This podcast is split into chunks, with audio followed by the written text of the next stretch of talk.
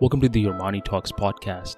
I'm your host, Armani Talks, and in this podcast, I'm helping you level up your five soft skills public speaking, storytelling, social dynamics, emotional intelligence, and creativity.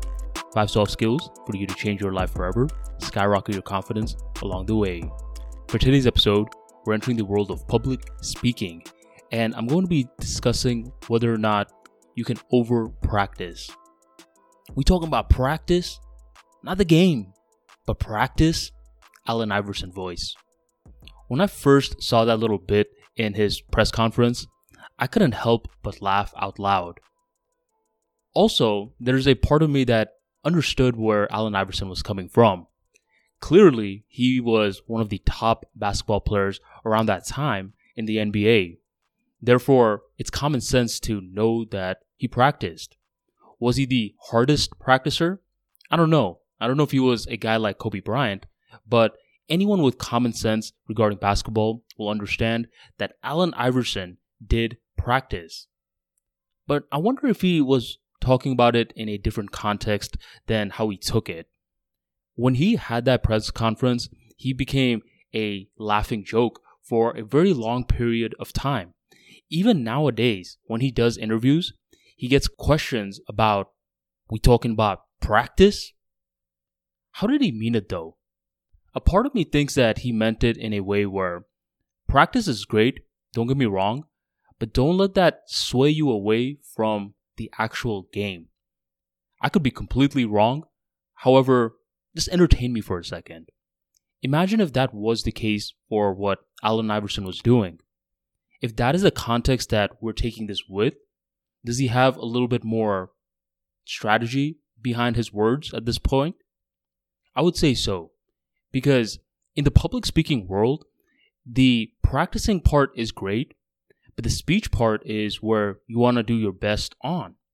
That's not to say practicing is bad, but practicing too much, that can be bad. When we practice too much, what happens is we start to lose our authentic voice. We start to become a little robotic. And when that happens, we start to put more pressure on ourselves to succeed. Yo, do not mess up. You have to do a very, very good job. Don't forget. And when we put a lot of those pressures on us, we're not practicing to make sure that we're performing in the game better. We're just practicing and giving ourselves more speech anxiety. I want you to avoid that. And I want to give you a very, very simple framework for you to avoid something like that. What is it? It comes down to a very simple framework, which is don't practice the day before. The day before, I want you to have gotten all your practice done to a point where you can just relax. Why is this important? This is very, very important personally for me because when you have that barrier, I call it the buffer zone, what happens is now you are not associating nerves with the act of public speaking. A part of you, you're conditioning your subconscious mind saying, Yo, fam, you're Gucci. You've prepared beforehand. For you to be able to pull this little trick off, you need to practice beforehand. You don't want to be one of those guys that hasn't practiced beforehand and wants to chill the night before. That's not going to work. The night before, all you need to do is just relax, hang out with good people, watch some good entertainment, get your sleep, and that's about it. Well, that's not about it. Don't forget to iron your clothes. It's always best to do it the day before rather than on speech day because on speech day, you want the least amount of overhead as possible. When you do practice beforehand, what you're doing is you're conditioning your instincts. You're conditioning your responses to favor you. When you have more speech experience down the line, it becomes much easier to not practice as much because you understand the certain frameworks of public speaking to a point where you can practice less and less and less. And that's when your authenticity is going to shine more and more and more. One thing you notice with communication skills is that the more you practice, the more authentic that you become, and the more authentic that you become, the less that you need to practice. Have you ever had that one moment when you were getting interviewed for a podcast episode and the night before you were so nervous and you were hoping that you were going to do a very, very good job. So you started rehearsing your answers beforehand. I get it. I'm not going to hate on you. And that first podcast episode, it felt very stiff. But you know what you did? You got your nerves out of the way. You feel a lot better now because you overcame a limiting belief. Whenever you overcome a limiting belief, you have more courage for the next time. And the next time you have a podcast interview coming up, you have certain frameworks that you follow. You do your version of practice, but you're not rehearsing anymore. You're not rehearsing the little answers in a very robotic way. So the next podcast interview that you have, your personality gets to shine more. Communication skills eventually becomes a game of thinking less so your instincts can shine more.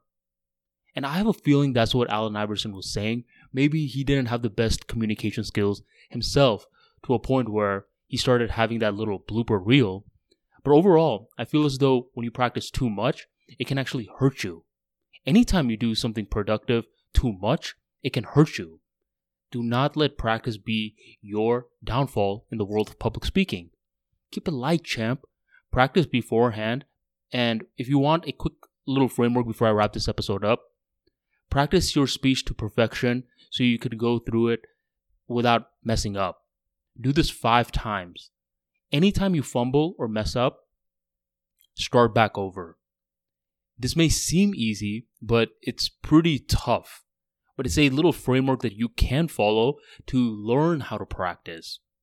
Once you are able to get through the speech five times to perfection, that's when I say, call it quits. Relax at that point. If you could do this sooner than later, that means you get to relax sooner than later. That's what we're going for. This works because the more that you're able to get it towards perfection, the more the content of your speech is going in your subconscious mind. So rather than thinking too much on speech day, you are simply flowing with your speech. And let me just make one little clarification. When I do say you want to get your speech to perfection, what I mean are the concepts. You don't need to recite your speech verbatim, word for word. That is not what I mean. That is low level details. You want the high level concepts in a way where you don't fumble. If you can do that five times, then you have practiced correctly. No need to overdo it after that. Relax. When you relax, you chill. And when you chill, you flow. Public speaking, the more you do it, the more you realize that it's such a fun act much better than sitting on your ass fiddling with your balls and watching Netflix all day. Pick up public speaking, enjoy public speaking, and that is how you will take your message to the world. Thank you for joining the Armani Talks podcast. I'll catch you on the next episode.